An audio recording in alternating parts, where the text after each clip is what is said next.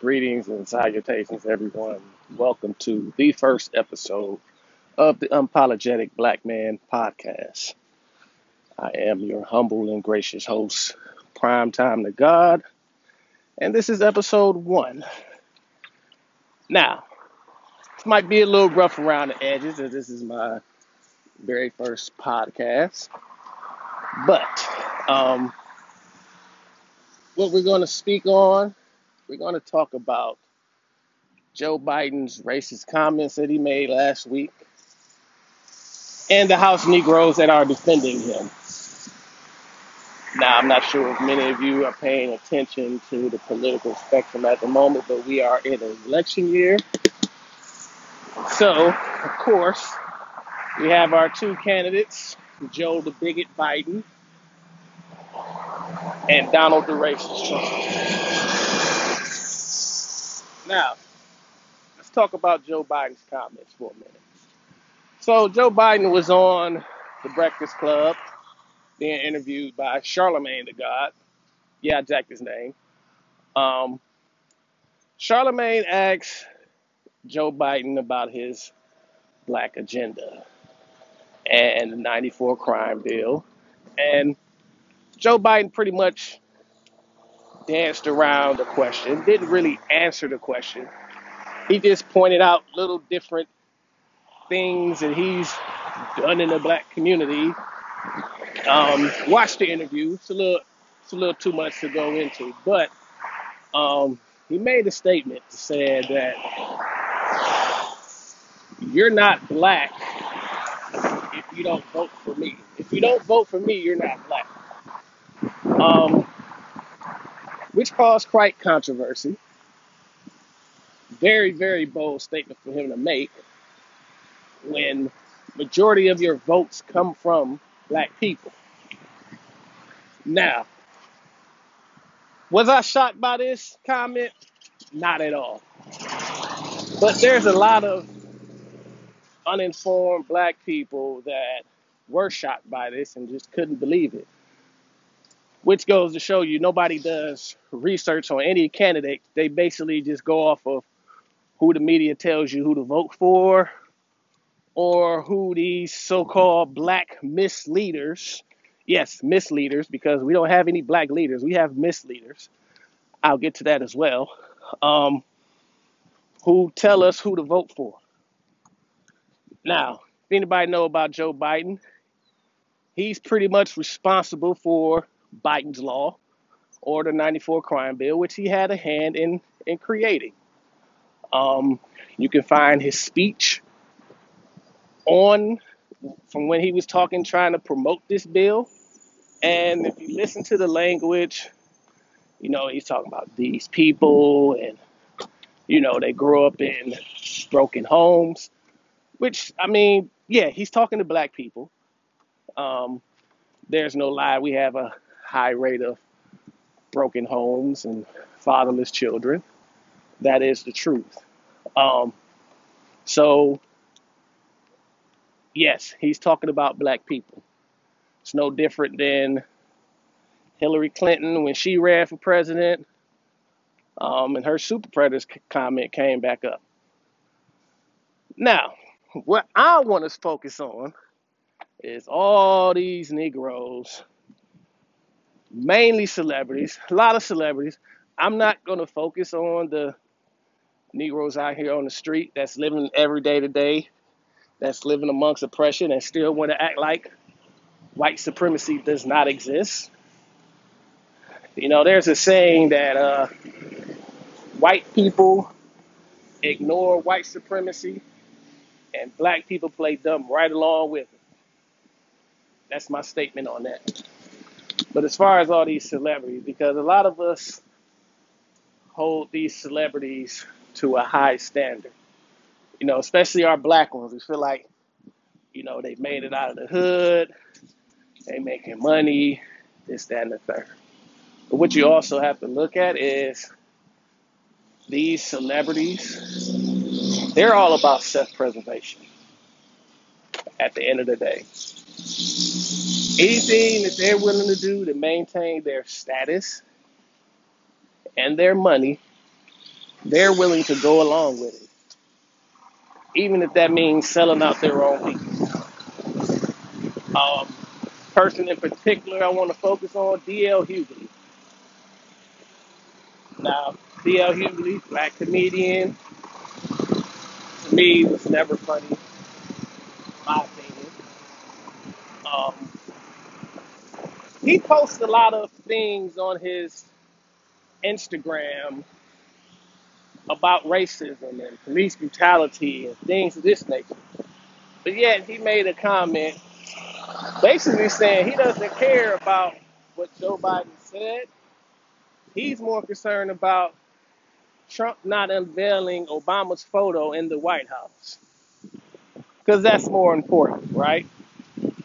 Um, black people, it's time to stop holding these celebrities to such a high standard, and it's time to start calling them out. It's time to start calling out a lot of these sellouts, a lot of these coons, a lot of these black misleaders that we have because they are not for black empowerment. And that is my whole reason for not voting is because not one candidate is isn't doing anything to empower black people.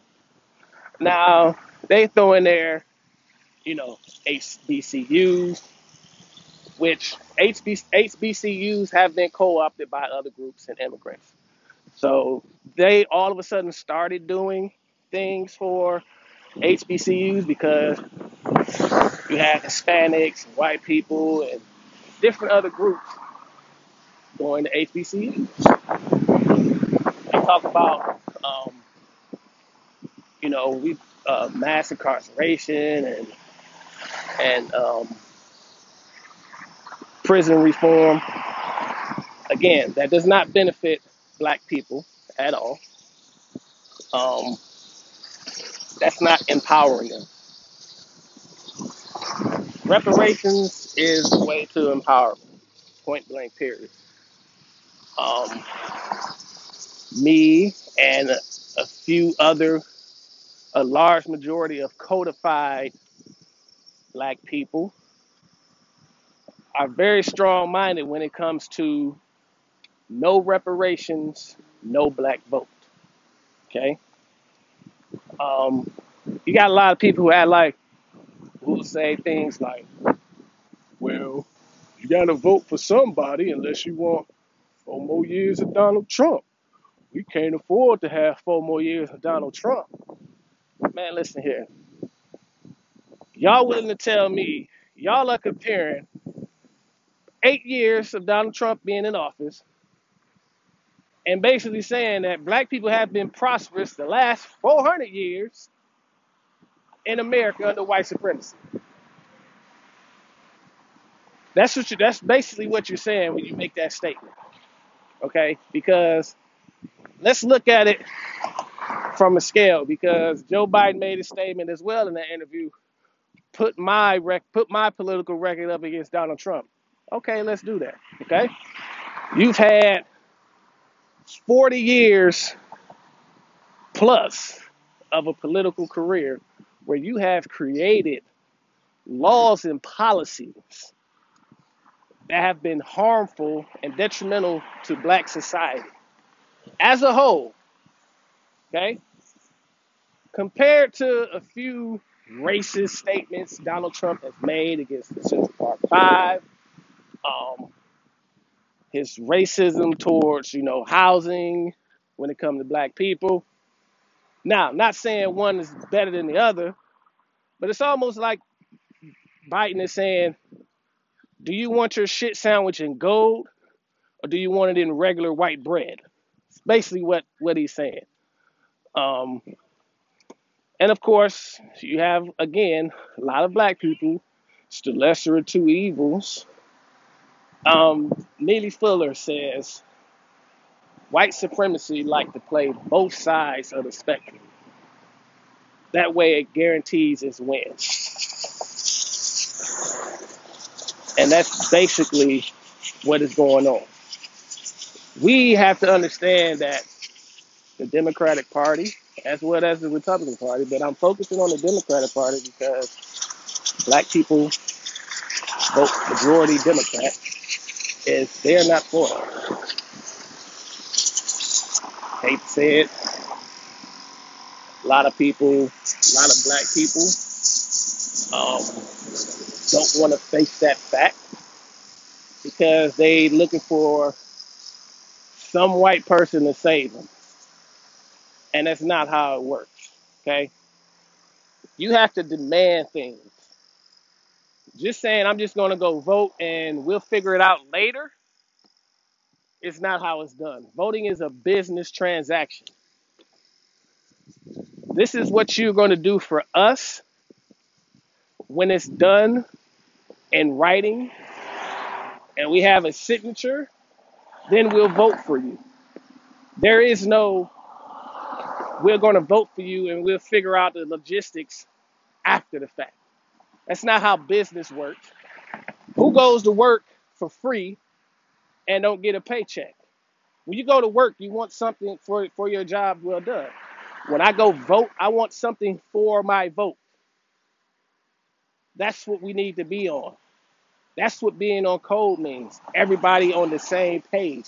We don't all have to get along and be united because I hear a lot of people, black people, say, well, black people need to be more united and we can just get together. Get together and do what? I mean, really, look at listen to listen to what I'm about to say. We were together on slave ships. We were together on plantation. Hell, we're together on in the prison system. So, what are we going to get together and do? Like that's literally just slave talk of of people who have no direction on what they want to do. So they need other people to get together. No, all you need is a small group of people, such as myself and a few others, that are on code. See, white people don't like white people. White people don't get along with each other, but they're on code. All you have to do is just see how they react to certain things. When it comes to police brutality, a lot of white people are on code. When they're silent, they're on code. They're not speaking about it. You have some that do speak about it to a certain extent, but again, they're playing both sides. So at the end of the day, I feel like this.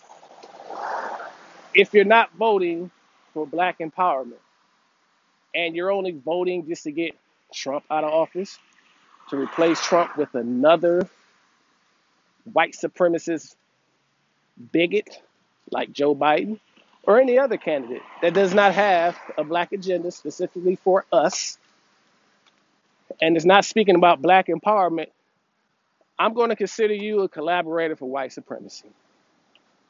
Bottom line. Thank you.